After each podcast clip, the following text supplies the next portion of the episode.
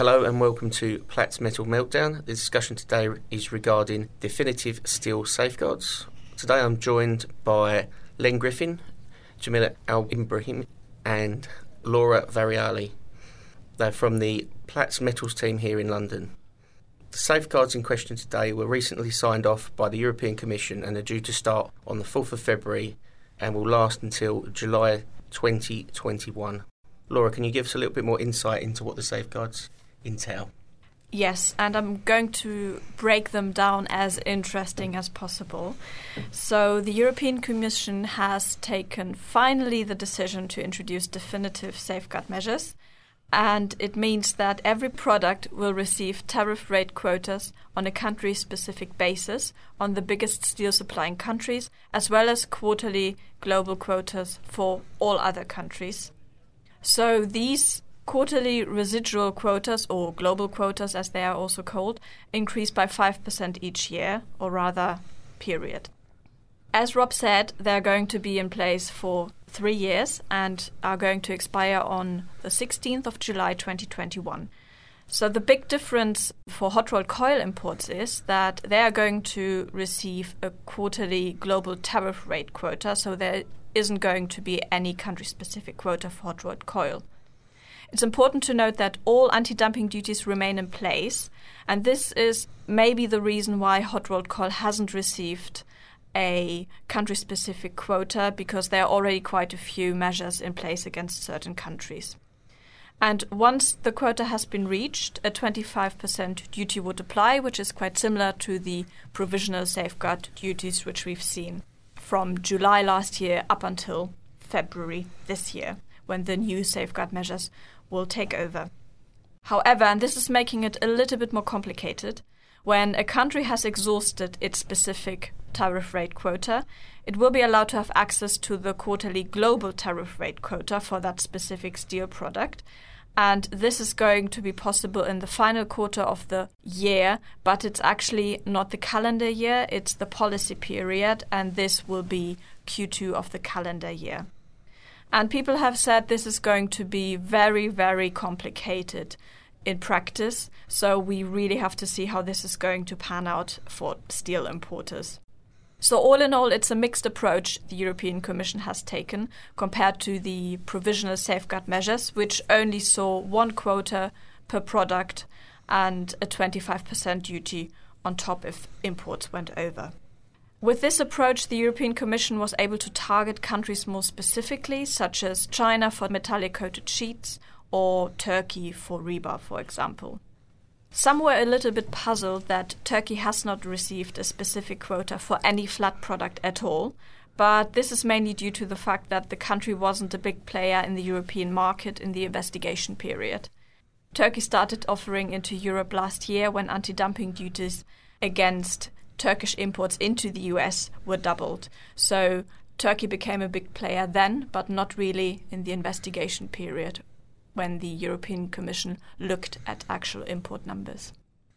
The investigation period was from 2015, 16, and 17 full years. It did not include 2018, where the data was for 10 months, and 2018 saw a material increase in the rate of import into the European Union of flat products.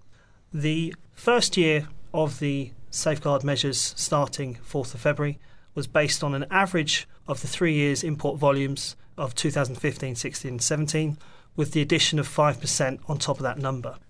This resulted actually in full year comparison for the three years coming, an increase in hot rolled coil of 16.23%, an increase in cold rolled coil of 9.54%, an increase in galvanized products 9.41%, an increase in plate of 11.7% over the investigation years. Hot dip galved is the only flat product which has actually run into critical status on the uh, provisional safeguards, which were put in place from July 2018. As of the 22nd of January this week, 5% remains within the galvanised product category. This amounts to 105.6 thousand metric tonnes of the original 2.115 metric tonnes put in place in July 2018. The other product categories for flat steel, hot rolled coil, cold rolled coil, and plate all have very long balances remaining. These will not be depleted in the remaining 12 days of the provisional safeguards, which will expire on February the 3rd. Hot rolled coil has 22% of the original quota remaining, which is around 930,000 metric tonnes. Cold rolled coil has 31%, which is 410,000 metric tonnes, and plate has 31%, which is 455,000 metric tonnes. So there's very little chance that these will be approaching the critical status within the next 12 days. One thing of note, and it's an open question still, is whether the UK's exit from the European Union will actually impact the safeguards running from June into July of 2019, so the first full year. The current definitive safeguard numbers indicate that uh, the UK is not factored into the first full year of safeguard measures.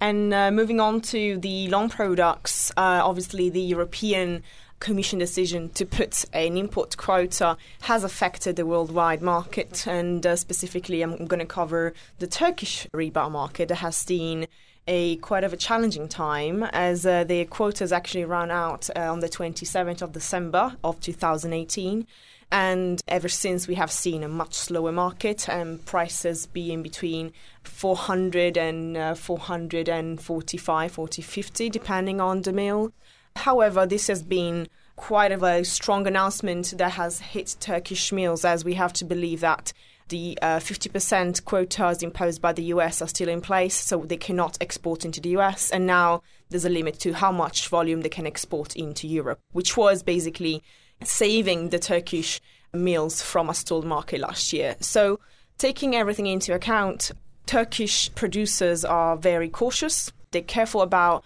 the prediction that they're going to see in Q1 and Q2. But what we know for sure is, for example, that there have been production cuts back in December between 30 and 40%. These cuts have been moved on to January as well. So we have seen the same sort of trend, and some people are starting to say that they're going to continue these production cuts into February. This is obviously posing a challenge to the Turkish economy as a whole and the Turkish uh, steelmaking industry. And it's very hard to predict what's going to happen in the next few months. Overall, there might be a small glimpse of hope depending on how the UK plans out the, the Brexit. Some Turkish mills are quite hopeful to maybe start selling to the UK in case of obviously exit from the European Union. So there might be a market they might look into. As of now, there's yet one more challenge, which used to be China. China, by the end of the year in 2018, has seen prices being very, very competitive and is starting exporting to various regions, not just the neighboring countries, but also clients from the Turkish markets, if you will.